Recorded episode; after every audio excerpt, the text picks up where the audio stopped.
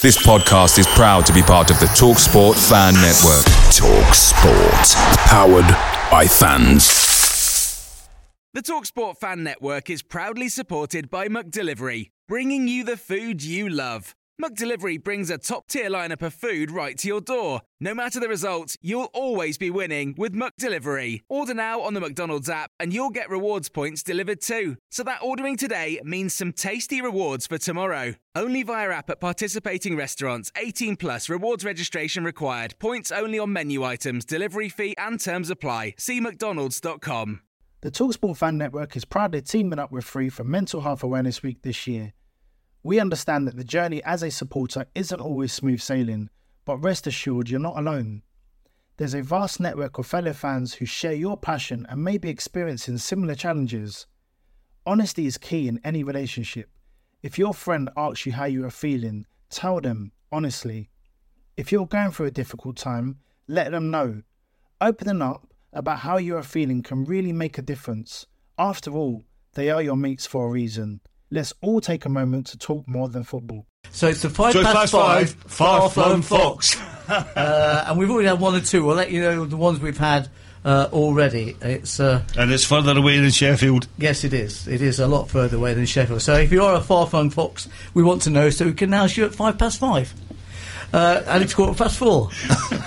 okay, let's go on to the next question. Uh, uh, Frank Carl Coultry says, "Do you think Nigel will be looking to offload some players in January and bring in some fresh faces? That's kind of what managers look to do, isn't it?" Phil. I mean, I think at the moment it, Nigel's probably quite happy with the players he's got. I mean, there's several players we brought in right on transfer deadline day, like Nick Powell, who we haven't we haven't seen hide nor hair of. I mean, Upson's still injured. He's got people like Wood. We were saying before coming on air, what, what, where's Chris Wood? Because he came on and was a saviour against Everton, and, and not really seen much of him. So, so I think at the moment he's got quite. A, he's got most of the players. I think they're all fit for tomorrow. Is that? Well, we apart haven't seen from Upson? Albrighton either yet, have we? No, not seen much of Albrighton. So I think at the And moment there's with, Danny Simpson, who you've with Dave thinking Yeah. Danny, Sim- Danny Simpson may get in played tomorrow. I think it's worth a shout. I think uh, Ritchie De Laet's been a bit slow starting in some of the games. I mean, he's, he's a solid player, brilliant going forward at times. Um, and I think in the Man United game, he, he once he got to grips with the pace of the game, he seemed to, to go from strength to strength. But So why? been- So why did he have so much trouble in, in the Crystal Palace game, though, Dave? he didn't play particularly well against Palace, and I think he's had the first 30 minutes of most games this season, the first 30 minutes or so, I think he's been a little bit suspect. Is, is he better almost as a as a wing back? Because obviously I'm used to seeing under O'Neill uh, players like that they were protected a little bit because they had three centre backs. Do you think he'd almost be better playing as a wing back? I think it would suit him, John. I think a 3-5-2 formation would definitely suit uh, Ritchie De Laet, so long as he was aware of the, the space behind him. Yeah. But he is more of an offensive defender, if you like. Yeah. But it is part of today's game. The two fullbacks do push on. They do give the width in virtually any formation that you want to put out uh, uh, these days. I think Richie against what's the boy's name? Um, Bolasie, was it? Bolasie last week. I mean, I was screaming at ha- after At half Palace, an that hour. Was. For goodness sake, you know, get, get get give the boy a bit of a hand, but he was really struggling. But fresh faces is an interesting. That's the questions about do we need fresh faces? Is it a question of seeing some of the uh, faces we've not seen yet? Yeah, that's it. We've still got a few players who've never appeared in in the first team yet. Mm. So, and I would say after a pretty decent start, the my answer to to that question at the moment would be, you know, let's wait till January. But at the moment, there's there's no panic it- stations. It's kind of assessing the It's a little squad, suspensions, all that sort of thing, Yeah. isn't it? Really? It's a It's a strength never ending thing, though, John uh, and Phil. It's a never ending thing. They're always looking at players, always looking at assessing players that they've brought in. Is he improving? Is he taking on board their ideas? Injuries and suspensions will have a big time thing. but to Mahrez came. Mahrez came last January, didn't he? Uh-huh. and what a massive and you impact. look at that; it's a good signing. Yeah. Yeah, it is. But the, well, so they were. They've been looking. So that sort of proves my point. They're always, always, always looking and and, and looking to strengthen, looking to. When you sign a player, John, I remember this in my day. When you sign up, when I signed a player, it's your duty to go out and try and sign somebody better. Yeah. Um, yes, I think that's probably true. Um, okay, so I think that offload some players. That's kind of a difficult one, isn't it? There might be some players if they're not making first team performances, Will want they, they themselves will be looking. So he's got a difficult game. Pearson has trying to keep everybody happy. There'll be players on that bench who are who are fuming that they're not playing. I'm sure whether they're keeping that to themselves or banging on his door. But in- if, the te- but if the team, if the squad as a whole is doing well, surely that's. Oh, I think as a player, Alan, I mean, you, you'd want to be in that Yeah. team, whatever. Oh no, you? I would. Uh, d- don't take sitting. I was No. sub once for Leicester City, once, and uh, I didn't like it. In fact, I got I got a speeding ticket going home that night. I was that raging. But no, there are players in there, and and and also Nigel will understand that these players will need game time. Because you'll need to call on them possibly, so don't ex- don't don't be surprised if one or two of them go, you know, out on loan for a month or something to get games, you know, get match Yeah. practice and stuff. But it's a fine balance about who you let go and who you put in because all of a sudden you might be down to the bare bones a wee bit. And another thing, let's let's let's not forget the the spirit that this lot have got. They've carried it over from last season. They've brought in quality players who have bought into it. They're all good friends, good pals. So let's let's let's just not get too hasty. Phil mentioned it uh, earlier. We don't need to be getting hasty about this. We've plenty of time. Yeah, Nigel seems to know what he wants, doesn't he? Well, there's, there's there's a number of players as well that we've touched on that haven't played as much game time this season as they might have expected and we might have expected. But on the spin of the coin, this time last year, Hammond wasn't getting much game time. When he was announced on the team sheet a few times this year, a few people might have been a bit surprised. And he's been But- one of the best it's- players. He's been terrific. Yeah. Um, but last season, you might not have been too surprised if it had been offloaded in the summer. So you obviously can- It's, it's, not, it's nice too that Pearson and uh, Joe were both nominated for player and manager. I know they didn't win it, but getting nominated is kind Uh, of it's a a kiss of death if he wins it. Yeah, You're just yeah. pleased that I'm kind of didn't win it. happy that Southampton got that. Really. Yeah, but no, I, I think uh, the way things are going at the minute, you, you know, let's not lose sight of the fact that we are where we are for a reason. Okay, let's do your team selection because I've got a question kind of related to it uh, coming up next. So, uh, what we did before we came on air, everybody wrote down uh, their starting 11 and the formation that we'd start with. So, um, I think we'll do Alan last. So I think that's probably the best way to go. Uh, Phil, let's start with you. Well, I've gone for. I think mine's quite predictable, but I've gone for Schmeichel, De Laet, Moore, Morgan, Konchesky as the back four with the keeper.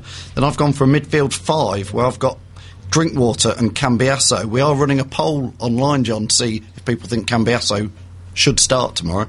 Um, so it'll be interesting to see how that goes through the show. Um, so I've gone for Cambiasso and Drinkwater in the middle, with Mahrez, Schlupp, and Vardy with Vardy pushing forward whenever we get the chance, and Schlupp, but just having Ulloa up front as a as a lone striker, so sort of a four-five-one, Yeah. but a flexible one. Yeah, okay. Dave? I've gone a little bit different to that. I, I went to the Palace game as we discussed before, and we played 4 3 3 there after the Man U game, and I didn't think that was a particularly good strategy away from home, so I've gone more 4 4 2. So I've gone Kasper in goal again, um, similar back four in terms of Morgan and Moore at centre halves, Konchesky at left back, but I've brought Danny Simpson into right back. Um, midfield, Mahrez confidence sky high at the moment. I thought he played particularly well first half at Burnley. Uh, had a good international week as well. Um, Schlupp will probably be buzzing as well after getting his uh, name on the score sheet at Burnley. So I've gone with Mahrez and Schlupp out wide, Cambiasso and Drinkwater in the middle of midfield, and Ulloa and Vardy up front. Okay, that's 4 4 2. We've had a 4 5 1 ish. Alan? Back fours, Ritchie De Laet, or maybe Danny Simpson. Maybe, I'm not quite Uh, sure. who- who Wes you- Morgan, You've got a Le- plum for one of them. Liam Moore, Paul Konchesky. He's not telling you. I'll go. I'll go Ritchie De Laet. I've got midfield three: Danny Drinkwater, Dean Hammond, and Matty James. And I've got a front three: uh, David Newton, Nugent, uh, Ulloa, and Jamie Vardy. Jamie Vardy to drop in, David Nugent to drop in when we don't have the ball to give a midfield five. 4 3 3 or 4 5 1. Four three three, four five one. Yeah, but again, it's not about formations. It's about the players. it is. It doesn't Yeah. matter what formation you play. So as long as you do your job, they'll be fine. I just think we need a wee bit. I've left Cambiasso out because I think the work rate and the energy that Danny Drinkwater, Dean Hammond, and Matty J- Dean Hammond, by the way, who I think's had a particularly good yeah. season. Yeah. Uh, and Matty James, I think we've missed that. That's there's the strength in there. There's ability. There's there's forward running. There's back run. There's getting back to help your back four and everything in there. So away from home, Newcastle United, difficult game. Get to the hour mark. I'm putting this team out to say, right, get get an hour, stay level, and we'll win the game in the last half hour. But Dave's formation is slightly more uh, in, uh, different in that. I think it's too Mahrez- flimsy. Well, see, Mahrez and Schlupp, who who, who Too did, flimsy. who You can, knock, you can blow him over. I do this get. team. I mean, let me finish. But Mahrez and Schlupp, who, who who started, who started, you know, uh, against Burnley. Obviously, I think first off we played better, obviously, but they got forward and, and, and caused a few problems, didn't they? I think those players are capable of getting forward and getting behind and, and probably getting us in front. There's nothing then to say that you couldn't switch the formation, which I don't think so far Pearson's done particularly well. I'm a fan of Pearson, don't get me wrong, but I don't think sometimes he's brought the plan B into action, and I think Burnley and Crystal Palace are good examples of that. Away at Crystal Palace, played 4 3 3, stuck with 4 3 3, we lost playing 4 3 3. Burnley, 4 4 2, stuck with 4 4 2, and at half time I thought they sorted us out, matched us up second half, and gave us a problem. I just think Cambiasso is going to be the sort of player with his pedigree and past that if he stands in a packed St James's Park with 54,000 fans there, stood in the middle, he's going to revel in that, and it, that's the sort of games he's going to boss. So Okay. I, I just think he's going to be the sort of Okay, I'm going to put the question in from Max Pickering because it's kind of relevant to that actually. Uh, uh, what do you think Espe- Esteban Cambiasso can bring uh, to the pitch and the dressing room over the course of the season? Will Nigel capitalise fully on what he's got to offer? Experience. But, but, but will the manager capitalise on that? Well, absolutely. it wouldn't surprise me if the manager's got Cambiasso taking a coaching session, taking a training session, go and work with the midfield players, you know, go and get the triangles worked out, etc., etc. Eh, you've got to when you've got somebody of that calibre who's won so much and played at the highest level for such a long, long time. You would be foolish if you didn't tap into his experience, his knowledge, you know, his wisdom, everything like that. So I would I would expect Cambiasso to be highly involved. Wouldn't surprise me either, either if at the end of his, his contract he's offered a new one, sort of on the coaching side as well. Similar to, to Phillips, obviously. Phillips did exactly the same thing, didn't he? He brought him in, twilight of his career, um, did some great stuff for us on the pitch, and now he's on the coaching staff. And I know we touched on this a couple of weeks ago with Upson of the same sort of ilk in the, in the, uh, the defensive role. Okay, we'll have questions from Samantha Clifford, Martin Richardson, and uh, Hi, Samantha. Thakor Schultz uh, to come. Neil in Weston says, best show on the radio, better than another radio station that I won't mention. Wait, does it begin with B? But he's enjoying it anyway. And um, Excuse me. we have a question. Sorry? Does it begin with B? The other radio station. No, Oh, it's not them then. No, it's not them. I missed that actually. Sorry. Um, uh, we had uh, one here from Will Holloway. Uh, good afternoon, Will. Uh, when will Knockaert get a game? We didn't I was going to we say didn't that. mention him actually. He deserves a chance. He's one of our best players last season. Good question, Will. It's a great question. good It is. Uh, I mean, we've all been discussing about you know your Chris Woods and people like that Yeah. not getting a game, and and and Anthony Knockaert, he's been sort of left by the wayside a wee bit, hasn't he? I think he'll be fuming on the benches. I think he is one who's probably stomping around, one desperate to get on. Oh, He'll be throwing his hands in the air, be He- he throwing got- his terry out. Yeah. He's, He got out for a little bit against Burnley, didn't he? Yes, and he looked pretty decent in that in that little cameo he came on for. I thought, but unfortunately didn't quite. I still think. I mean, I've I've given I've, hold my hands up. I've given Anthony some stick over the past Yeah. season or so, but I've also given him a lot of praise when he when he when you know when he does his job properly and stuff. I still think that defensively, you can't trust him hundred percent. Mm. You know, there's just that wee chink still, and there's that wee bit where he loses the ball and he gets a bit petulant and he doesn't get back in the game quick enough. So away from home, against teams like Newcastle United, you'll get hammered. But he will have, he will have a part to play this His, his season. tur- turn will come, will it? It was interesting that he put on Twitter last night that he was um, having an early night in preparation for Saturday. Did he? Is that is that a little uh, A li- clue? I don't know. He's not in your I doubt team, though. it. He wasn't in your team. He's not in my team, but I, I, I'm not picking the team. Nigel is. yeah, but what did, what, what did he, what did team, he he? do? What did he do on Wednesday and Thursday night? He was at clubbing. Ah, you, he wasn't. see, you see, it's not just it's not just about a. Friday night. I know Yeah. you'll be going out giving it plenty some shapes. okay, uh, I'm going to stay with Burnley because Samantha Clifford's question is kind of relevant. With results like that against Burnley, are our expectations too high, or should we walk the lower? Uh, um, we should walk the lower games type of thing, following the results we got against the big teams at the start of the season. Because I guess we all went into the Burnley game thinking. You know, uh, we beat Man United. uh, you could sense the excitement, and uh, but a bit of reality is not a bad thing either, is it? No, I mean, I went into, as a fan, I went down expecting that we should turn Burnley over, but I think I said to people beforehand, it's good old. We're all Leicester fans. It's a roller coaster ride, and we, we sort of you go in thinking you're going to win a game, and then you, you know in the back of your mind Burnley's a banana skin, and unfortunately it did prove that way. It was a pretty pretty average game to watch, But, but, Burnley, weren't, disappointing. at the Burnley weren't an easy team to No. beat last year. You know, No, they were well organised, and they sort of outplayed us at the game we went. I'm not so sure. I thought we I thought we controlled the game up at um, Turf Moor quite we easily. did. But the home game we had a draw, didn't we? Early in the season, a lot of similarities. Um, I, I thought first half last last game. I nearly said last week. Um, first half against Burnley, we we were as good as we've been this season. We didn't take all of our chances, but second half, did we have a chance? Second half, No, I think I think they uh, their goalkeeper had one save, as I can remember. Liam Moore's header was it? Yeah, something like that. I mean, the the Opta stats for what they're worth showed that in the Burnley game, the stats compared to the Man United game, I think there was something like 50 less runs made in the Burnley game, a lot less mileage covered, and which they sort of are indicating that the the players hadn't quite put in as much, you know, time running around and effort. I'm not. I'm not so sure that that's a mark of performance, though. Something like that, because you didn't run. Sometimes to receive the ball, you've got to stand still.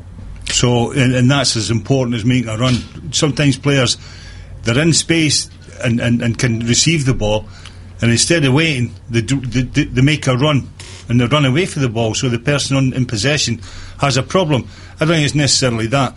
Burnley high expectations, it didn't happen. Gave away a stupid free kick in the edge of the box, Matty James. And the, and the lad's going, he's, he scores goals from there for fun. Kasper might be a wee bit suspect. Well, You were talking I'm about not- Kasper. no, no, you were no, talking, absolutely sure, you were but- talking a bit about Kasper before we came on air as well. I mean, what's the general view? I mean, you know, I've never had any concerns about him really. But Well, I, I think I've put this question to Phil today about Kasper. You know, we've got two away games now, Newcastle and Swansea. Should we lose both? Should we lose both by a few goals? Is, the- is, is Kasper's um, position in, in danger? Because Ben Hamer's played one Premiership game, 1 1, and no goals against. that, was, that was away from home as well. Well, these aye, and these two games are away from home. So is Kasper? Well, I wonder. sheet? What- I'd be, it'd be interesting to, to, to know the, the the thoughts of the supporters. Phil, Dave, thi- what do you think? I mean, I think every fan's going to pick Kasper to play tomorrow, certainly. Um, Hamer didn't put really a foot wrong away at Stoke and looks a good backup keeper. Uh, The one thing you would say with the defence as a whole, including Kasper, is it, it looks like we're, we're struggling to keep those clean sheets, or it, we are shipping sort It's- of two goals on average every game. It's the only clean sheet we've had, isn't it? yeah. Yeah. but the thing is uh, about that you're talking about um, uh, the, the clean sheets and stuff. We're giving away free kicks, stupid free kicks in dangerous area. I mean, we lost two goals from free kicks. Wes Morgan's outside the penalty area in the right back spot, giving away a free kick. What's that all about, Wes? You should know better than that. Uh, we've conceded a few from Matty James. uh, Free kicks in the free last kicks and corners and Right, if they if they we hadn't conceded other free kicks in the last two games, we'd have had another four points, five points. It's ifs and buts. Uh, okay, uh, let's move on because I've had uh, another email. Uh, studio at hermitagefm.com is the email. Uh, give my best wishes, uh, says uh, Tony to Alan. Great to hear him back on Hermitage FM. It's great to hear his well informed, uh, the ci- well informed city banter as well. Lots more James Taylor, please. In fact, could you play the entire Sweet Baby James album? Yeah. Uh, says- uh, anyway, um, uh, we're just discussing people getting in touch. We've uh, had um, a very famous person from a Leicester City point of view get in touch, Phil, haven't we? Yeah, yeah. Lee Jobber called in. Uh, he tweeted us, Mr. Lee Jobber. The, Was it? the drum Lee, man. the drummer. The drum man. he knows who he is. Only kidding. We were asking him uh, via Twitter whether he thought Cambiasso should start, which is our online poll. If fans want to uh, have a vote on that on www.100lcfc.com. But Lee Lee tweeted us and said, yeah, for him, it's uh, Cambiasso is a sure starter. So I think I think generally the fans. I'll, I'll I'll look at the poll and see where the fans are coming from at the moment. It'll be interesting, won't Yeah. it, tomorrow? Uh, Steve Oldfield says, uh, thanks for the uh, uh, tweet, by the way. Always said I'd take a point against Burnley, knew they would be tricky. Okay. Uh, we've got a point as well. Okay, Martin Richardson's been in touch. Uh, what does Alan Young feel a realistic finishing place in the league is, and what areas could be strengthened? Well, I've always said that uh, the la- um, um, finishing in the top half is uh, is entirely achievable. But for me, as a, as a footballer or an ex-footballer, you know, you'd be trying to to win as many games as you can, and you see where you are, and you, you get certain targets. Some teams will be fighting relegation, other teams will be striving for a European place, and others will be quite happy, you know, to, to languish in mid in sort of mid table a bit, neither going to make Europe or getting relegated. So I wouldn't like to be playing in games like that. I'd like to have something to fight for, to battle for. So for me, definitely top half. Just nudging maybe about ninth or eighth or ninth, and strengthen. Well, I think it's a, the age-old question about strengthening your team. I said it earlier. Once you buy a player, you've got to go and try and get somebody better. That's that's the law of the jungle in football.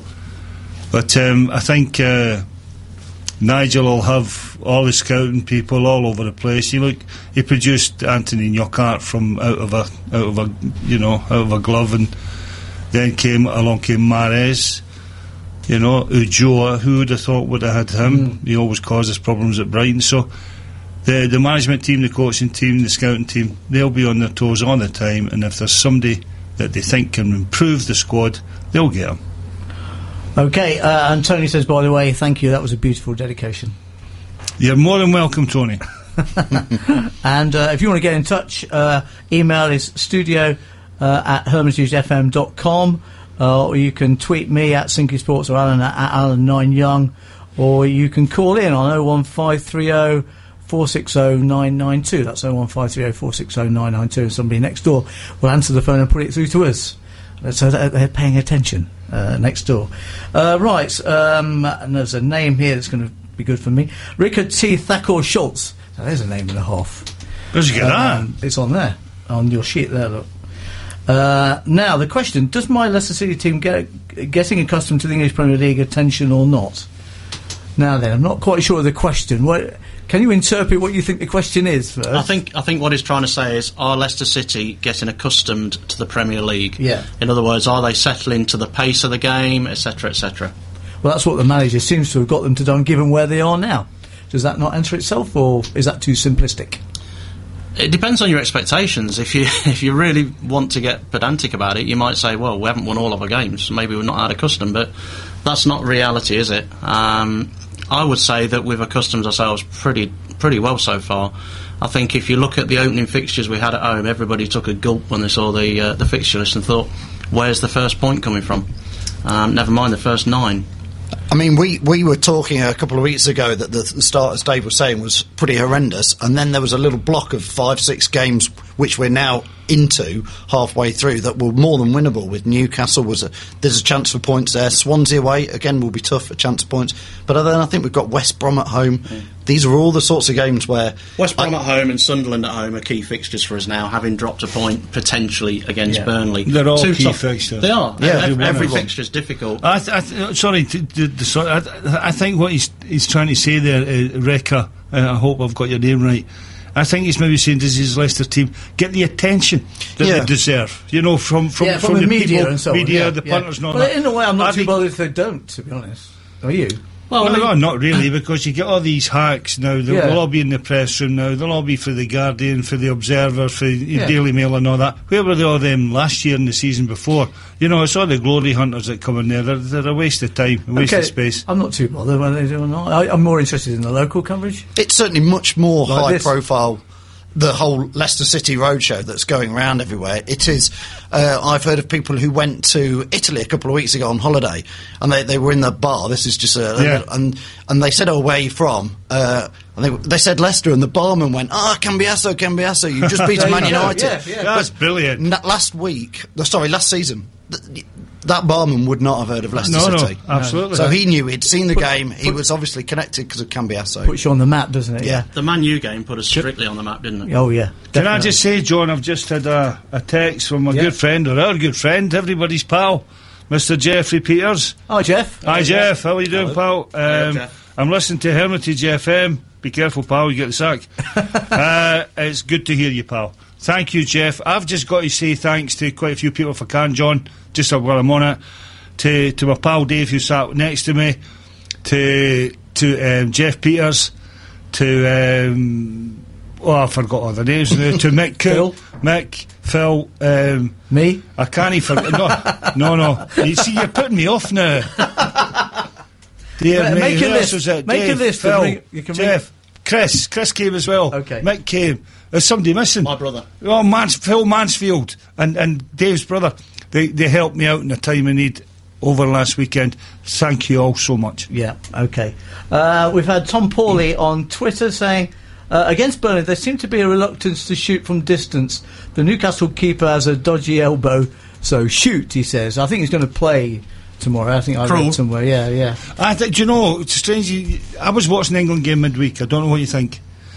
And um, Rooney had quite a few chances. How many times did England come up because the other team they dropped back, right? They dropped in and Yeah. gave them no Estonia. It was, wasn't it? Yeah. Gave them no room, and they were trying to play little one-two passes in and around the penalty area. And I thought they were trying to pass too often. Now, what happens? Can anybody use tell me? Here's a question for you. If you've got two or three players who are banging shots in for 35 yards, 35 yards, wham, the keeper's diving to save, it's hitting the post, the keeper's diving to save, the keeper's just missing it, it's just going over the bar. What's the goalkeeper going to say to your back for? Uh, Stop, stop. yeah, get shooting, out a bit more, shut Yeah, them down. Close yeah. them down, yeah. Yeah. Get- Close get- them down. Get, so, get tight. right, so you get further up the pitch, Create some close them down, Get behind behind them. and what happens then? You create space behind them. yeah. Then you play in and around and through. I'm glad I got that right. no, but uh, it's simple for me. Yeah. But England persisted with it. Yeah. It went on and on and on and on and on and on. And it was, it, for me, I was thinking, dear me, when is somebody going to shoot? Mm. Absolutely. Okay, uh, little break. Forgot for- what the question was. now. uh, No the question idea. was, did we shoot I- enough against No. Burnley? well, second half we didn't clearly, did we? Yeah. You know. Okay, I'll just do this question now, actually, because it's kind of relevant to what we were talking about. Uh, when's Ben Hamer uh, going to get a spell? He had a clean sheet last time out against Stoke. Simon Hadland with that question. We've kind of covered that a little bit, but he was only in because Kasper was injured. well, aye, aye, but He, he will get a chance. I'm sure Hamer will will. come in, uh, whether it's through Schmeichel having an injury or through him not having a loss of form. but I mean, do we want him to fill? Because if he's sat on the bench all season, it tells us possibly that Kasper's doing not a bad job. So therefore, we're getting points. I mean, somebody, sorry, Dave. Somebody's tweeted in and, and said um, for every, Kasper got a bit of criticism for the Burnley for the last free kick, but there's how many times will Kasper pull us out Yeah. with a save and stop us doing things? I don't think we're in any way, shape, or form in a position where we need to be um, questioning Kasper and suggesting that he needs to be dropped. I don't think he's. I in thought he had a super form. game against Portugal, Dave. Yeah, I I think he's. I think he's a fantastic keeper, and unless, unless, for me, unless he's injured or suspended, I think he will always be Leicester's number one. Hermitage FM at five past five. Uh, we're going to reveal our far flung foxes. Uh, so if you're a far flung fox wherever you are in the world, uh, get in touch by email studio at hermitagefm. Uh, dot com or you can tweet me at Sinky Sports or Alan at Alan9 Young and we'll reveal our furthest far flung fox at five past five. I thought I got through that You fairly well. see? there. You want listen, folks. You want to see the concentration on his face there, John. I did. I did need it a bit. Uh, okay, so we have one of my tunes or one of their tunes, Alan. You decide. Um, one of some- my tunes. One, no, yours is the one after the next one. They're 'Cause not, it's they're not to- allowed. It's, it's Yeah, our they're- No, they picked a song each. It's our show. John. No. Answer. Did do you? what Have tell you asked them if they've got Yes, a favourite song? Yeah, yeah. Why? Because you asked me to ask them. I never did. you did. Why couldn't they have a song too? You Oh. I've got some great songs, John. yeah, well, you have to wait. I'm one going. more. See ya. Bye. Okay. Stick uh, your song on, what- John. Stick mine on. Okay. Uh, this is mine then. Just upset, youngie.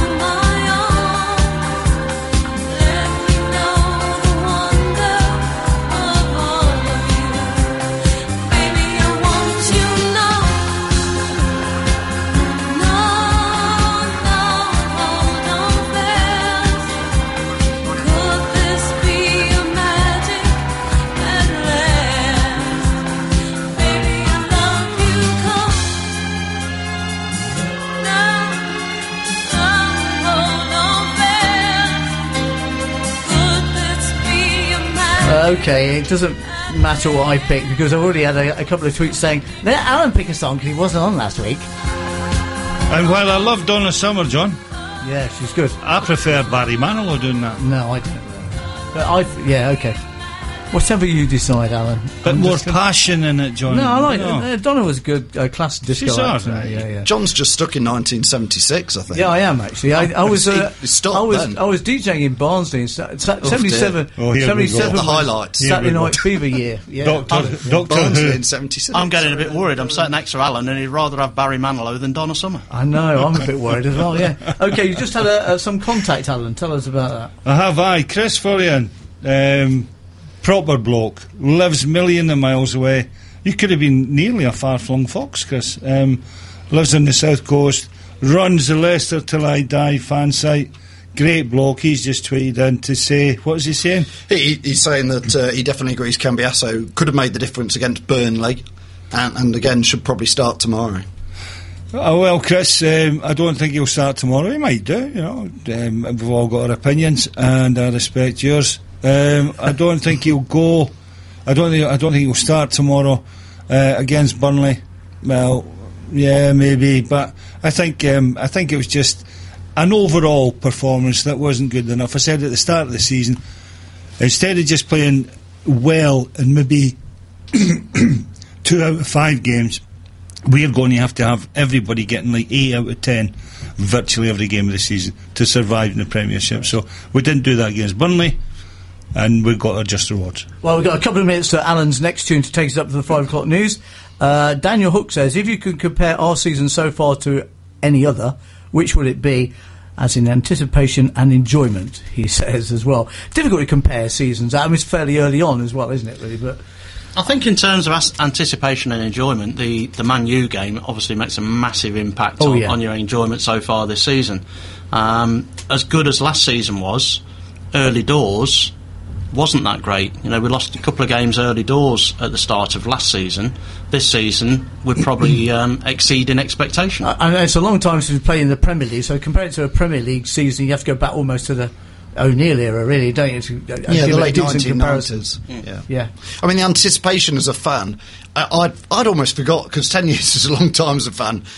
The, what what it felt like to go to these big big games, and it's something to go to a, a big a playoff game that's been good fun. But suddenly, when Arsenal or Everton or Man U are coming to town as a as a fan, the buzz before the game is something that you just you can't put a price to it. It just is so different to when you're Yeah, playing It's, Doncaster it's, do you know, it's, it's the same in the dressing room, Phil. I bet, you I know, bet it's twice as much as You know, it's, it's, it's amazing when you're, you know, just arriving in the coach at the ground and you've always got two, three, four thousand of your supporters all at the gates, you know, so it's, uh, it's a fantastic feeling.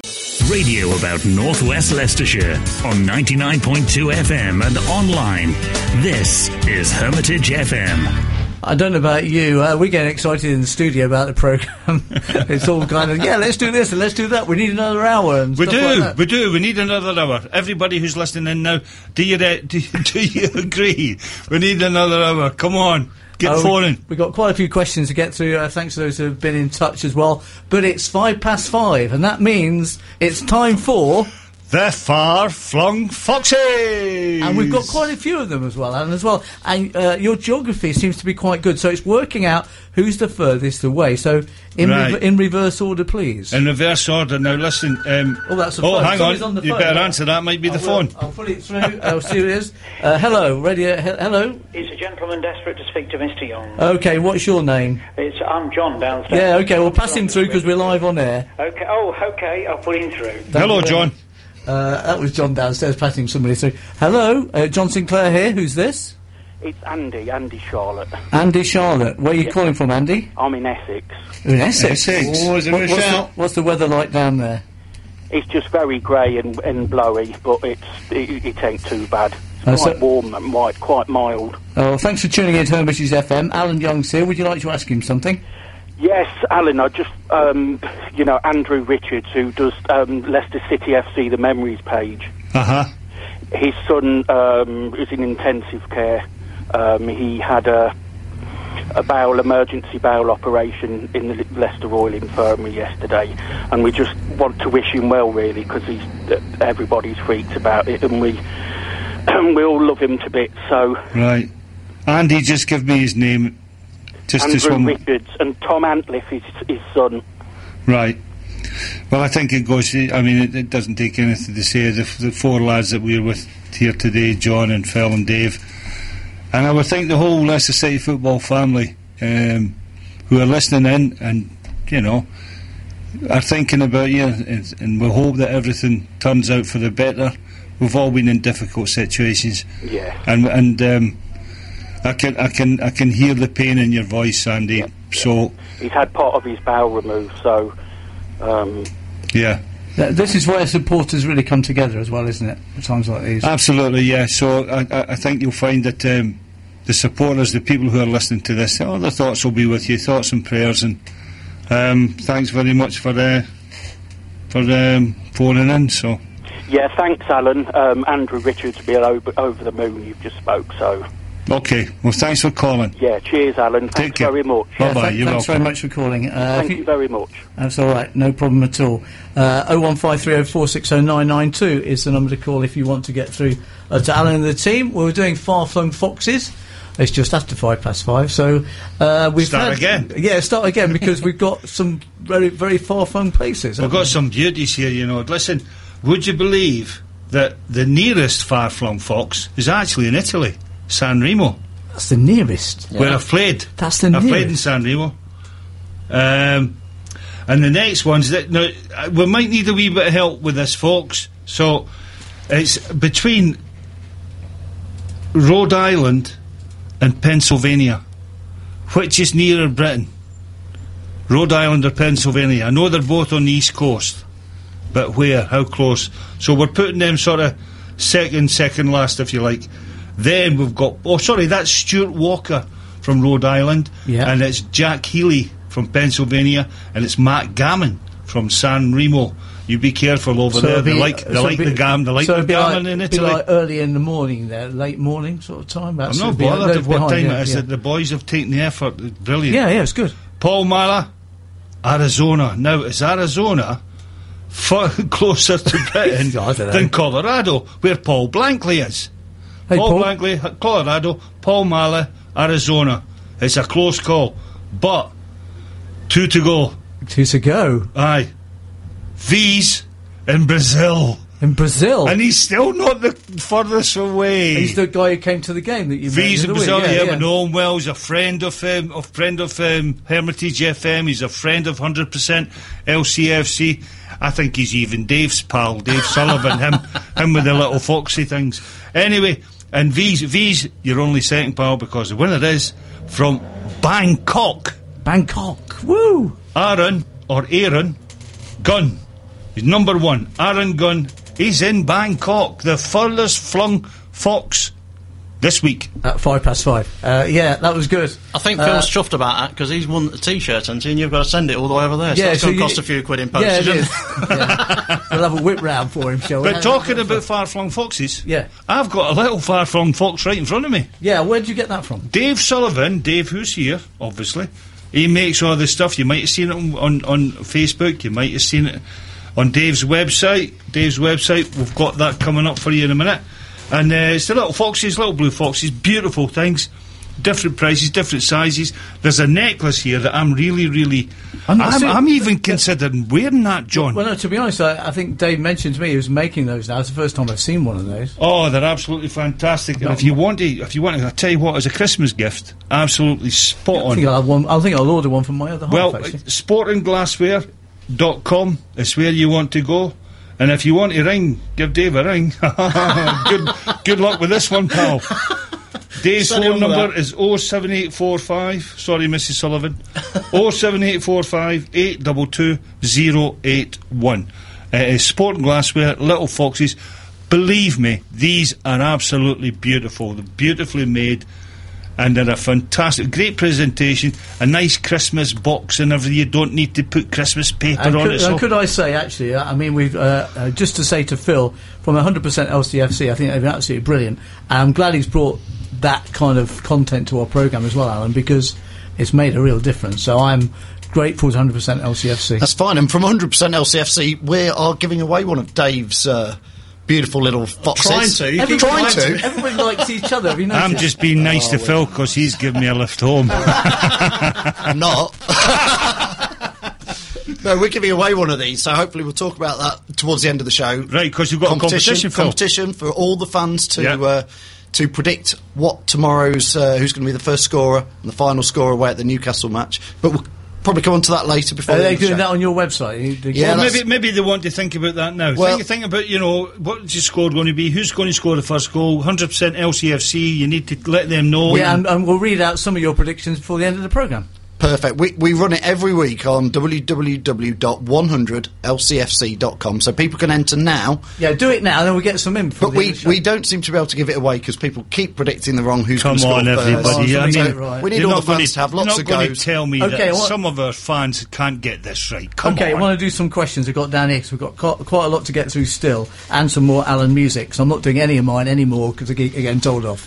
Uh, Lloyd Townsend says, uh, "What are the best qualities we've shown this season?" I think we've taken over where we left off last season. Whereas we like to do, we're at our best when we're passing the ball, moving the ball, moving the ball quickly, one and two touch football. That's when we're at our best. Um, it showed against Manchester United. It showed for certain periods, even at Chelsea away, Everton at home. When we take care of the ball, we're all right.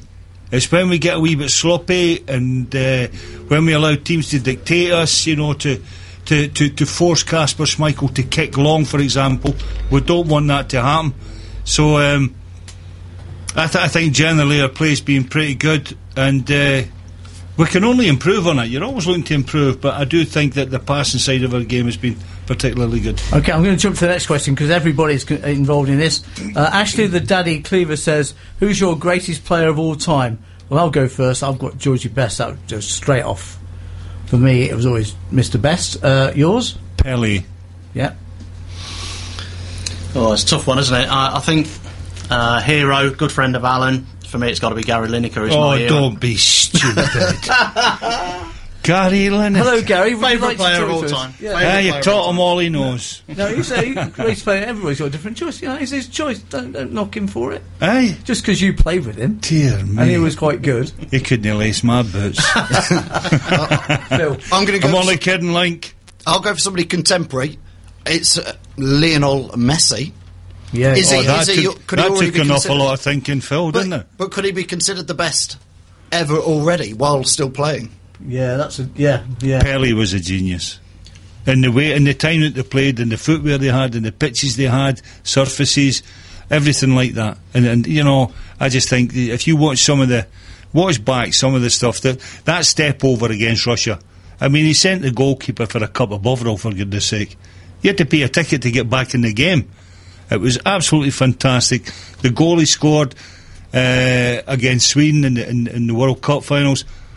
But I think he'll probably be most remembered for Gordon Banks saving one of his headers, you know. But Yeah, Pele, yeah. for me, Yeah. absolutely a genius. That's a feature for the future as well, isn't Yeah, it? it People is. to email in their best player of Yeah, all your time. best Let's player. debate that. Yeah. Too many competitions I- going I, on here. I think, yeah, best player and favourite player is kind of a different thing, though, isn't it? Because Yeah. I couldn't argue too much with Pele, but I always like watching best on. You know, so it's, it's a it's a pre, you know, it's what the best player for you was. I've played against John Be- uh, George George, Best. John. Any good? Were you any good I, against nut- him? I nutmegged them. Did, did you? Honest truth. Well, he was never a defender, though, was he? No, it wasn't that. It was just it was up at Hibernian when he played for Hibernian. Ah, right, Jock took yeah. us up there for a game, and I remember sticking it through his legs, and he just laughed. he probably appreciated it. Aye, well. He was probably drunk.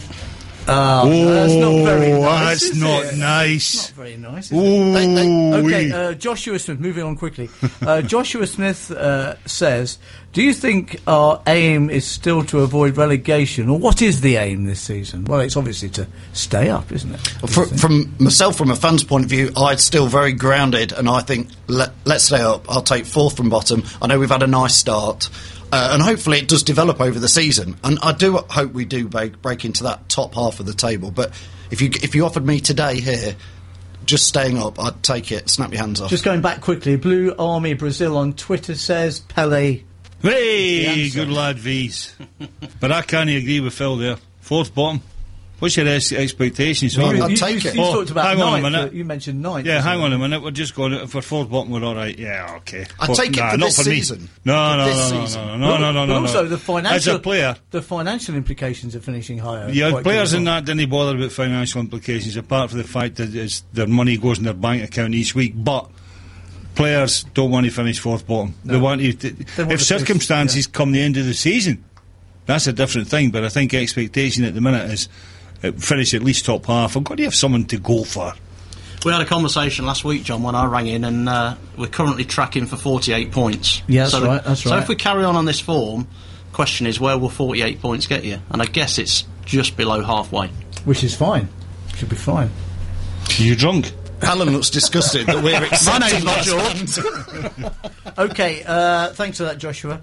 Uh, Cole Goodwin says, uh, "What's the best game you've commentated on in your career?"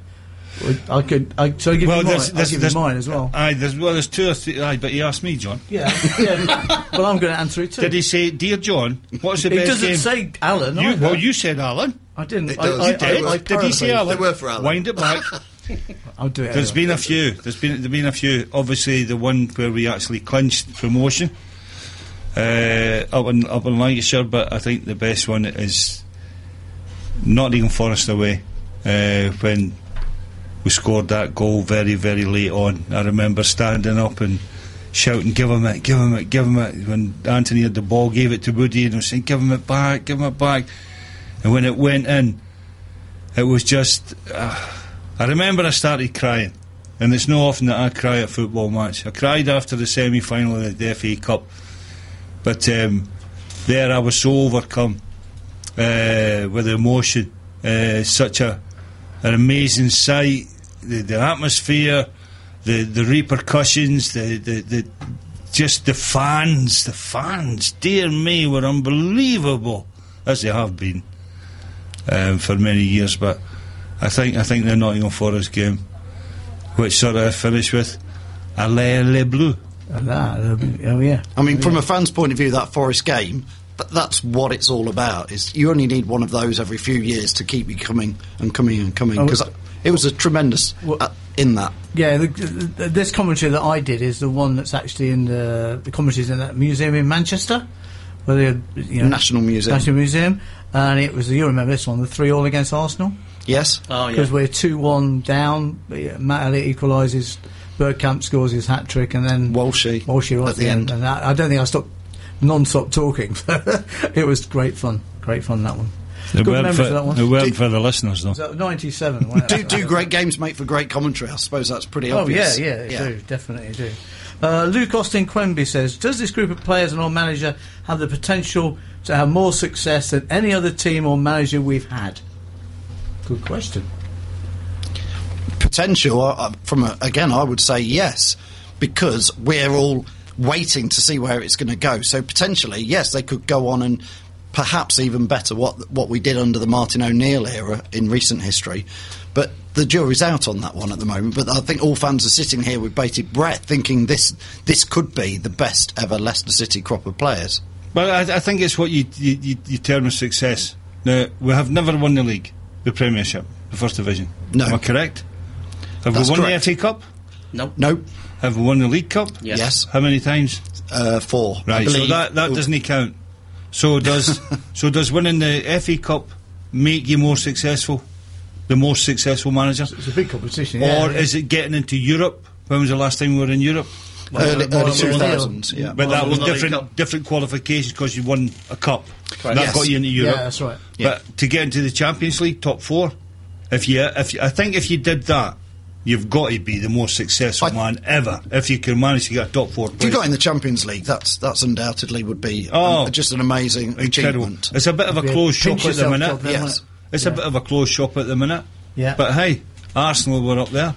Man United were up, well, forget about that. Okay, I'm gonna, I'm going to do one more before we have the next track from Alan. Uh, Ivan Smith says, with Arsenal being the most expensive team to watch on ticket pricing, have LCFC got it about right? And should we think about extra seating at this early stage of returning to the top flight as there's demand? Obviously, there's potential to. They built the stadium so they could make it uh, bigger capacity if they wanted to.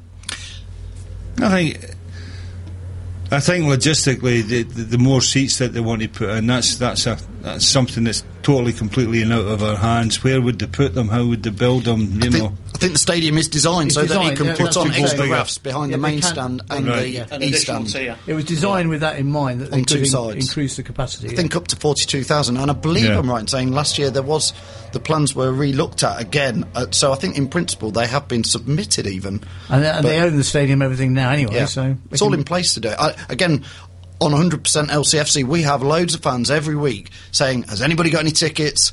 Yeah, you know, any yeah, spare yeah, tickets?" You, Yeah. you know, even the Burnley game, I think, was a sellout. So I think, from a fan's point of view, continued success.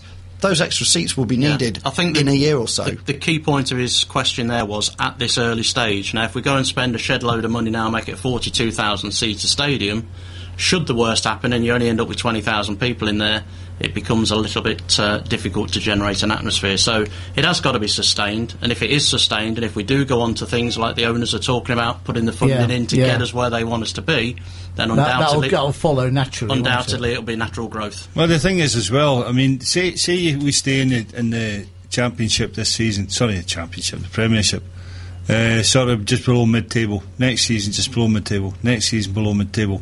Are people going to keep renewing your, their um, their season tickets, etc.? If you're going to build more onto the ground, I, I just I think we've got to wait and see for for that. As as regards to the ticket pricing, I think generally Leicester City must be pretty much up there with you know value for money, Well, so a mate of speak. mine, a mate of mine came in. Their tickets were forty-four quid. I think the ones he got. Again, as a season ticket holder, if you if you can stump the money up front, you get the best deal, yeah, and I think it, it's And it's could- quite reasonable in that format. But a day to day ticket you can pay be monthly. You can pay monthly and stuff like You that can. as well. the, can't the you? club do quite well, I think, at, at offering different break points in Yeah. prices. Oh, Alan, Blue Army Brazil says, uh, Youngie, you screaming in the background on that Nocky goal made me cry as well.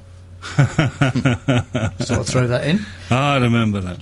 Um, so, when are we going to see players like Nick Powell get a bit of a game, says John McGinley? Hey, do we all want to see Nick Powell? I think we do. Do we all want to see him playing? But but how is he going to get in? An Ulloa injury, the lack of form, whatever. Where does he play? Is he a lone striker? Is he a wide striker? For me, I mean, I want to see the boy play. if he's going to play three up front, I'd like to see him given a chance. I think, for me, love Nugent. I think he's been brilliant for Leicester. Is he the best option we've got in the squad we've got at the moment? If he's your third striker and you put in Ulloa and, and Vardy in as your top two, I think Nick Powell deserves a shout. Um, I love Nugent. Plays with a smile on his face, works his socks off, tries his best. But we've brought Nick Powell into the squad, and I think a lot of fans would like to see him. He's been exciting when he's played for, for Manchester United. So uh, let's have a look at him. Uh, just to let you know, uh, we've had uh, very good response to the programme, so thank you if you've joined in. Uh, somebody's just got in and said we've got quite a few people listening, and they're quite excited here at Hermitage FM. Right, and, and we're good. quite excited to have you listening as well. And uh, we've had a kind of guess the score thing going, Phil, haven't we, as well? That's right, John. We're, we're running this competition to win one of Dave's fantastic little foxes on uh, www.100. You don't have to say the L- W. You don't have to say the Oh. W's. Don't worry. Just do it without- There you go.100lcfc.com. There you go. You enter there. All you have to do is predict who will score first tomorrow at Newcastle, which player, and what the final score will be. I've got a few come in Yeah, go on. already, some entries. So I've got uh, Kelly Chamberlain has sent one in. She says Ulloa will score first and Leicester will win 3 1. Whoa. Mark, brave. Yes, Mark Carter has gone for Vardy to score first. and Leicester to win 1 0. Everybody, all Leicester fans are all super positive, which is great to hear. Rightly so. So um, we've got Jake Lawrenson. He's had a go. Again, he thinks Ulloa will score first and Leicester will win 2 1. So, Alan, What? what do you think? I think um, go there for an hour and with every chance of winning the game, but uh, and obviously go there to get the win. But I think if, if we come away from there with a point, a one-one, I'll maybe go for a one-one David Nugent penalty. it's not been the happiest hunting ground for for us, has it, Newcastle? I No, I was, think, only, I, was. I was reading the, in the Merc today. It was kind of saying that it's been a while, and we've been three one up and lost four. three. remember the Shearer, Oh dear, yes. the Shearer hat trick. Uh, Yeah. I remember I was actually at home listening to that I one. was remember like- that one. It just seemed it was ooh, just seemed a difficult place to get a result, but. uh, we're kind of glad that the same manager's there, Alan. We talked about this a few weeks ago, didn't we? Well, if he had gone, you know, you get the, the new manager syndrome. If they'd brought somebody else in, it tends to sort of, you know, players players start to think, well, I better pull the finger out a wee bit here. New manager, I've got to impress him. So maybe we hope that. Well, no hope. I don't like managers to get the sack, but maybe maybe Alan Pardew's under a wee bit more pressure after tomorrow's game. I think I think many people are saying that if if Leicester do go and get a result there tomorrow, especially a victory, that that will be it for him. It'll be curtains for Pardew. saying that every week. Well, I think I think it really will be tomorrow. I don't think they'd be too. I'm not so sure that they can sack him. I mean, his, his contract's got about five million, five five years left in his contract. His contract It's must be a crazy, must, isn't worth a couple of million pounds. Dear, oh, dear. Okay, uh, a couple of uh, uh, qu- uh, points and questions uh, on the email studio at hermitagefm.com. Danny B says, a quick question regarding where we'll finish in the table. Even if we finish 17th every season, I'll renew my season ticket every season. Uh, bring back Youngie, Leicester legend, he says. And uh, Paul Weston, uh, Alan and Co. I feel most Leicester City fans will renew their season ticket regardless of what league we're in. Never mind about position, I suppose. Season ticket holder in the league, uh, one championship, and now in the Prem. So I suppose if you're a Leicester City fan, that's what you do. You follow the team no matter what they are. Yeah, you do. I mean, inevitably, when you play in a higher league, you're going to a- attract more support. Um, people call them plastic fans, but y- you're always going to get more supporters turn up when they're bigger games. Even when we played in the Championship and we've had a big game, more people have come to, to fixtures. So I think that's just that's just football. That's just people. Some people can't afford to come to every single game. Sometimes they can't get to the game for other reasons. Doesn't make them uh, inferior supporters, in my opinion. A supporter is a supporter, whether he's a far-flung fox or whether he's somebody that comes to the game every single week. Um, that's just my opinion. You know, I think you can be a fantastic supporter and never go to the game for a number of different reasons. Very well done the far flung fox, by the way. uh, Phil? Yeah, I mean, I, I'm afraid since I was five years old, I've been going down, and I, I couldn't see anything else on a Saturday, and I've, I've forced it on my wife and my kids, and now they, they drag me there. So it's once it's like they say blue blood. People often say it, once you've caught the bug, and like I was saying about that Forest game, there's certain points in your life where it, it's it's almost like an adrenaline rush or a drug. You, you when you have those, you go week in week out. Yeah, I remember the Derby one as well. I was commentating on that, and we, you know, the four goals in 15 minutes. minutes, yeah.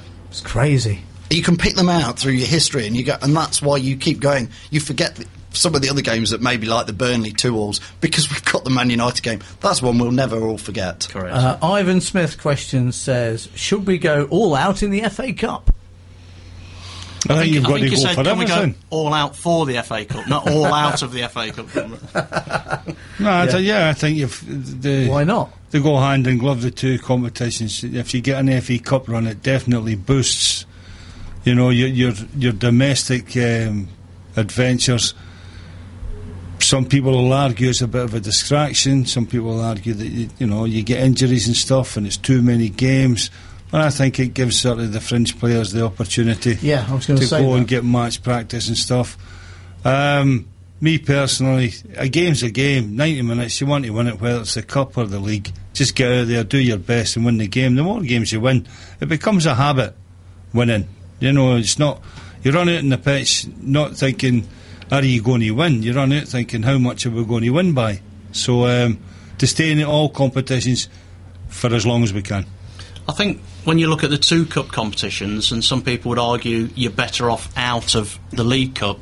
The League Cup is extra fixtures midweek, so that can be, I think, sometimes a bit of a problem for a manager. Yeah. Whereas FA Cup is always, apart from if you did have replays, um, it's it's typically a Saturday game, and if you're not in the cup, you probably don't play. So it's probably less of a problem for the manager not having extra fixtures compared to the League Cup. Uh, and actually, talking of players, uh, John McGinley uh, has been in touch. So, don't understand. Uh, a guy comes on and scores against Everton and doesn't get a game. Should we give uh, a chance? He doesn't mention anybody. He's obviously talking Wood. about Chris Wood. Chris Wood, wasn't it? Yeah, yeah. We talked about it earlier, didn't we? yeah. Well, listen, hang on a minute. Well, we hang on. didn't Let's, really wait, a minute wait a minute. Let's twist that one round then. Okay. Let's twist that one round. Ben Hamer comes in for one game. Yeah. We get a win, we keep a clean sheet. Yeah. Why did he not keep his place? because the other guy was. No, but why did he? It's just the same argument. Well, I guess it is, but yeah. you know, why is he not? He's he he got brought. Well, And Chris Wood- not so. I don't like to say dropped. I And Chris hate that Wood, word. I s- I suppose, I know he could. I had a chance to go, but he decided he wanted to stay as well. Well, I think it's another factor as well. At the time that Chris The Wood came on as a substitute against Everton, Yeah. Vard- Vardy was injured. Would would have played? that's easy to say. Uh, would he have played if Vardy was fully fit? He may not have even played in that game if Vardy was fully fit, and Vardy is fully fit now. Yeah. I think They've all got their roles to play. I mean, that's, Yeah, you, that's you right. don't you don't win games, you don't win football matches, you don't win cups, leagues, and anything with eleven players in a sub these days. It's an eighteen man, twenty man, twenty two man game now. You know, you've got three subs. You've got seventeen. Sorry, you've got eighteen players available to you for every game. Right, eleven on the pitch and three out of seven we off could have pitch. injuries later on and suspensions. Yeah, but the thing is, we, we, they are they're there to help you win the game. They're there to go on and try and influence the game. They're there to go and, for example, Matthew Upson. Where is he? I believe he's Where is still my- injured. Still- Still he's- injured. he's the I only think. Well, you know, because I. I thought great signing. Yeah, Brings him in. For example, the Newcastle game tomorrow. You're getting absolutely battered. The wind's howling. It's chucking it down with rain, and it's nil nil with five minutes, ten minutes to go. You're getting absolutely mullered. Who'd you bring on? For me, it'd be somebody like Matthew Upson. It would, and To, that, to, to become a back three in between the two centre backs, plug the gaps, plug the holes, calm things down, and come back away with a nil nil. I think that's the kind of thing Matthew Upson's with us for, and I look forward to seeing him. I, I, I'm wondering if Wasilewski can do the same role. Well, again, another player who Yeah, hasn't yeah. featured at all this year. And last year, he was he was one of my favourite players. I thought he would get the nod ahead of maybe Moore or Morgan, but with, with his experience coming through. But he's He- not. he's not a been- madman. Like- he- the But we like that as fans. We like that. He had a good season. I'd Great have loved season. to have played against him. Yeah, No, he does don't. look bonkers. Oh, great, great. Tom Pawley uh, on Twitter says, "How do players react to a negative atmosphere? If it's nil nil after half an hour, how will the Newcastle fans react tomorrow?" oh, good point. I guess that's what Leicester will be trying to do, though, is put pressure on, isn't it? I think we mentioned it earlier. Yeah. I think, I mean, the Newcastle fans, they're all there with their pardewout.com banners. So the minute Leicester start putting the pressure on, or, or if we were to get a goal ahead, I think I think that would be critical. If we can turn the crowd, the crowd's baying and they're, Oh, re- they're they ready to go. Oh, I tell you what, and they're famous for that as well. They almost want, I think, tomorrow They Newcastle to lose to get Pardew out. So, Geordies and people from Newcastle, they were born moaning. no, no, because they- they'll have a right going. It- It's, it's an absolute fact. If you quieten their crowd and you get playing your football, every I tell you what happens. Newcastle United players then start to the. Oh, how can I put this? No, no, no. They're, they're frightened of making a mistake. Yeah. Get nervous. They, they get frightened of me. So therefore, they tend to hide a wee bit. Some of them, those with the smaller hearts and the big hearts, you know, take responsibility. They, they tend to hide for the ball. They don't want the ball. They don't want to be a mistake. They don't want to make that pass that gets intercepted and the team goes up the other end and scores. So there's a certain amount of fear comes into their game.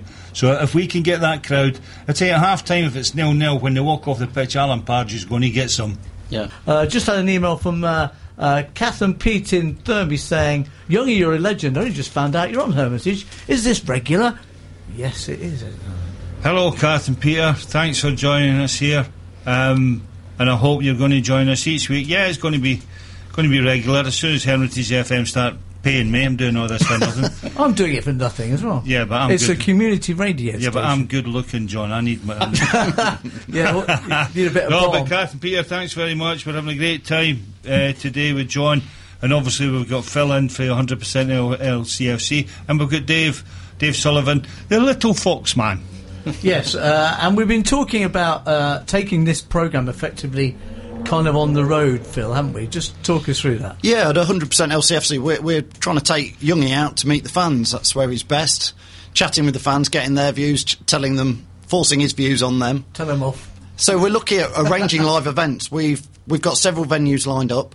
It's going to be some sort of roadshow event around the county, perhaps even outside the county. So we're we're keen to hear from people who've got venues and fans if they want us to come over to Market Harbour or Leicester or Thurmby or Northampton. We're, we're happy to travel, and it's it's hopefully something that's going to be done on a regular basis, may, maybe a monthly basis, and it's going to be a new format not not just um, questions and answers, but perhaps talk about old times. Perhaps we're going to get in some other players that Youngie knows.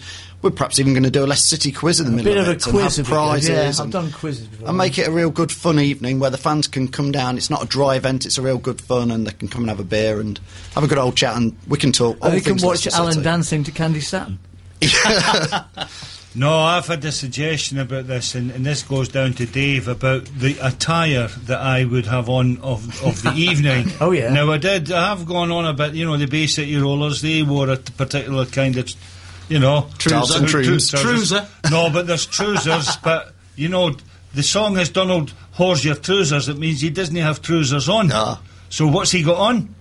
Nout. A kilt. Oh, kilt. So you see, Oh. I might wear a different pair of trousers to each event, but I might just wear a kilt. Anyway, if you live near an, a, a a location where you think uh, the roadshow would work, then Phil, Yeah, what should they contact do? us via the website and let us know, or Yeah. contact us via Facebook. We've had lots of great suggestions, some venues that we're talking to already. Um, so, yeah, keep sending in your suggestions, or if you're a host in one of the venues, do contact us. We'd love to bring the show, pack your pub or function Yeah. room out.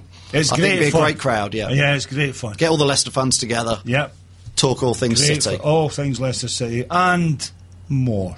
Um, okay, Dale Twigger, question to Alan Young. If you could work with one of the current Leicester City players, who would it be and why? That's a good one. Oh, well, that's a good question. Um, I think probably David Nugent. Um, probably because he, for for example, for one thing, he works hard, and and me playing up with anybody who doesn't put the shift in, then uh, I'd either I'd, I'd probably punch them or something like that. But um, I can't I, I can't tolerate, for example, Jermaine Beckford. I'd have been in jail now if I'd been playing up with Jermaine Beckford. But David, he's a, he's, he's a workaholic, but he's also got goals, and he uh, he's a clever player. Uh, the type of player I, I remember playing up front, obviously with Gary for three seasons. David's not. David's technically better, but not as quick.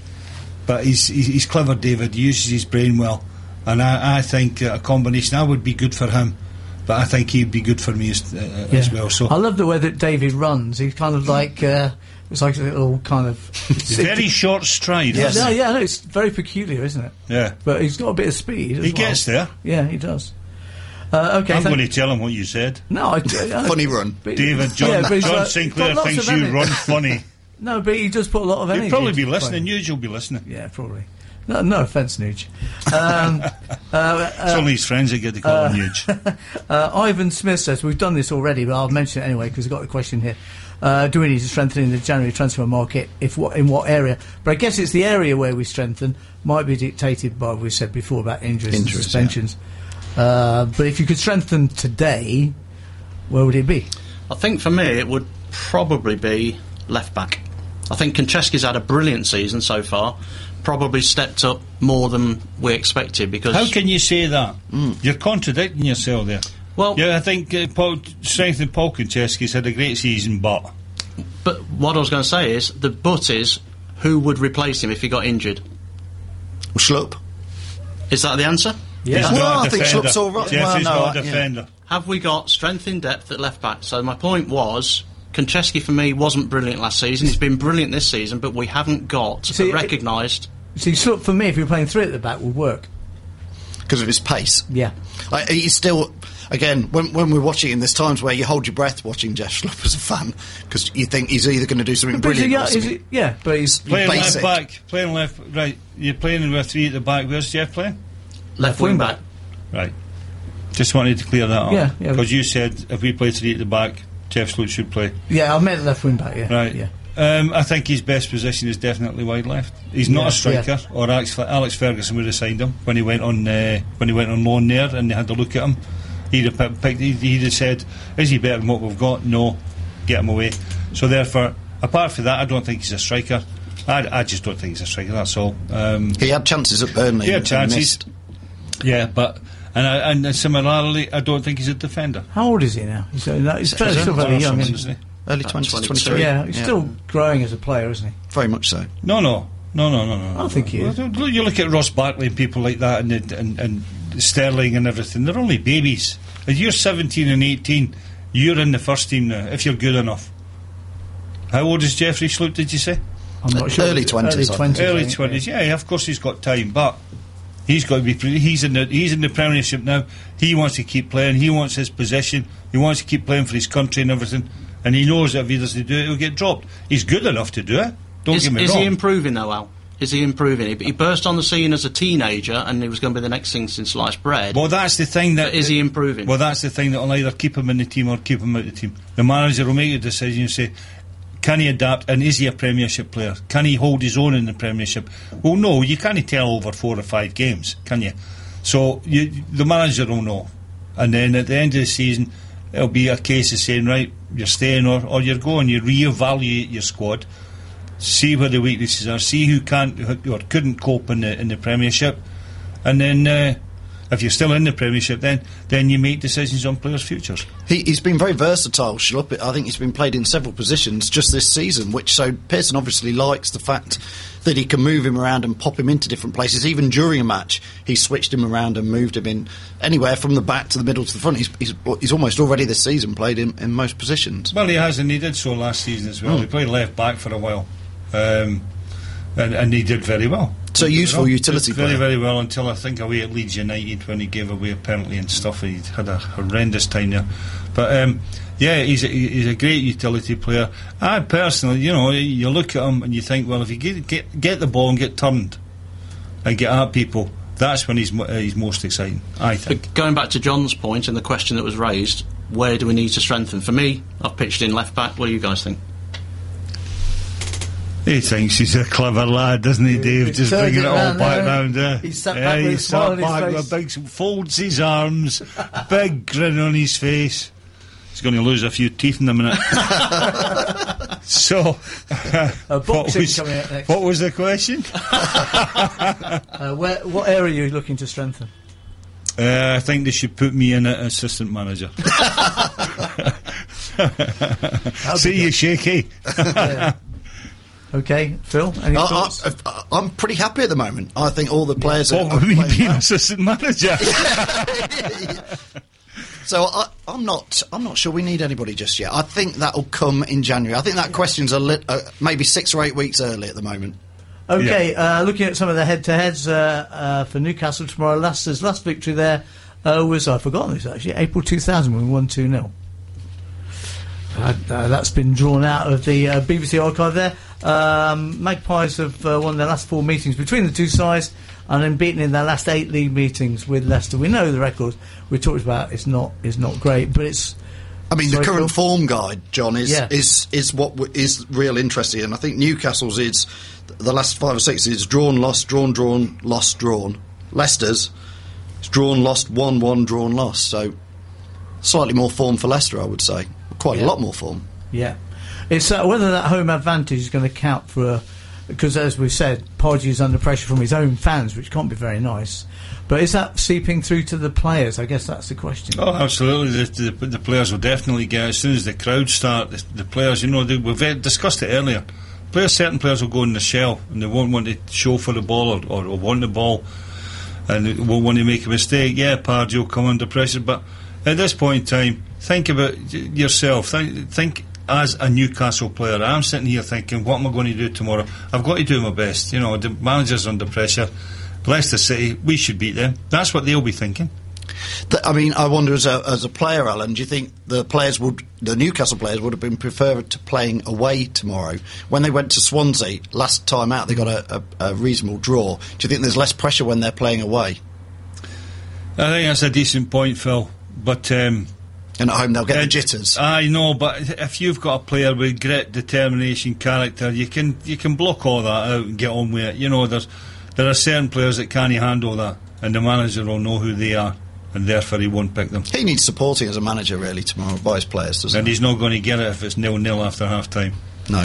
Is there a case to say that we need to bombard the keeper as well if there's a, a bit of a suspect injury? You know, Although Cor- they're corners, free although they've kicks, long range shots. They've declared him fit, haven't they, today? So. Well, they will do. They're not Yeah, going to tell yeah. you, "Hey, we- your keeper's injured. Have a shot."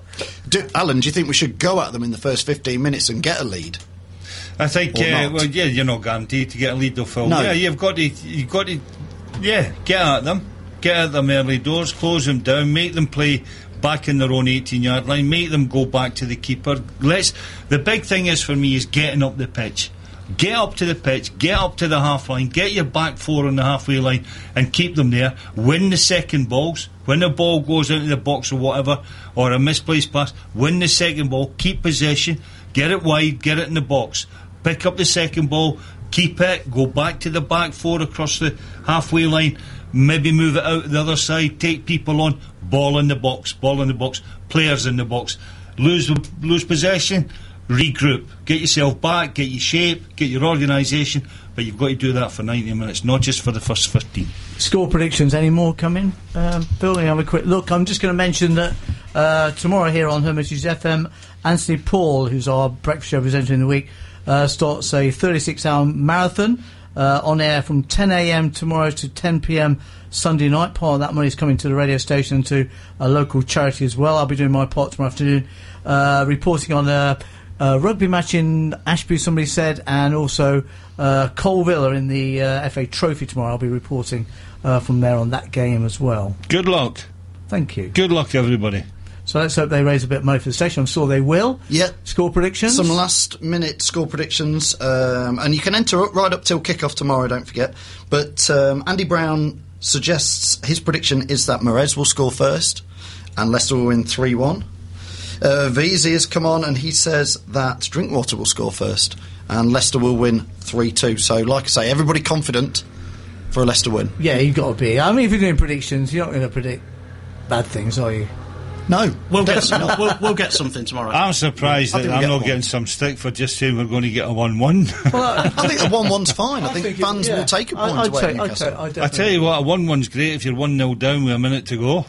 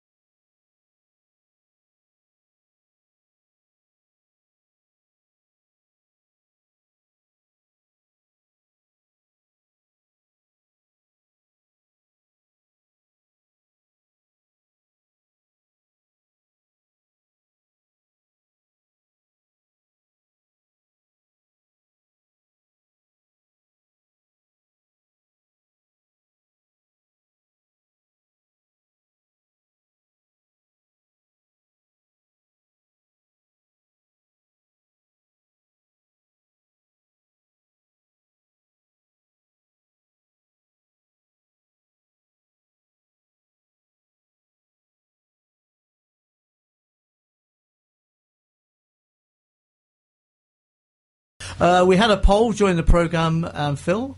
Yeah, the fans have, have cast their votes, and during the show, 83% say they think Cambiasso should start. Interestingly, 16% say again, in Nigel we trust. But nobody has said he shouldn't start. Ah, okay. Not one person. We wait to see. Uh, let's have a quick plug for 100% LCFC. Uh, the uh, the predictor score is up to tomorrow. Yeah, right up till kick-off, enter via 100lcfc.com. Okay, and Glassfox.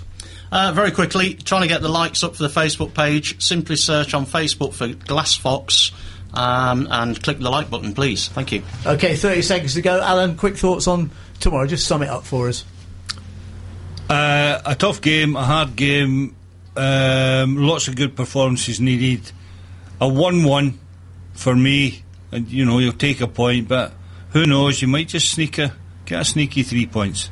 Okay, and uh, hopefully everybody can come back next week and we'll do it all again, same time. between four and six, Hooray! Here on uh, Hermitage uh, FM. Uh, really enjoyed it. I'm John Sinclair. I'm back on Tuesday, 4 till 7. Good night from me.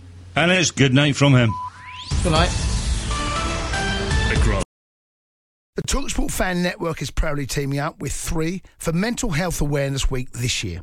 Beyond the pitch, beyond the results, we're here to connect fans, getting them to embrace the highs and lows of supporting your club because we're not just fans, we're a team. With two in three football fans having struggled with their mental health, we understand that life off the pitch can present its own challenges.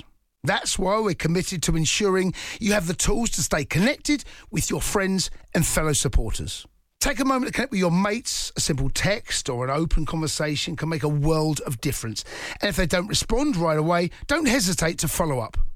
Let's all take a moment to talk more than football. Away days are great, but there's nothing quite like playing at home. The same goes for McDonald's. Maximize your home ground advantage with McDelivery. Order now on the McDonald's app. At participating restaurants, 18 plus serving times, delivery fee, and terms apply. See McDonald's.com. This podcast is proud to be part of the TalkSport Fan Network. Talk Sport. Powered by fans.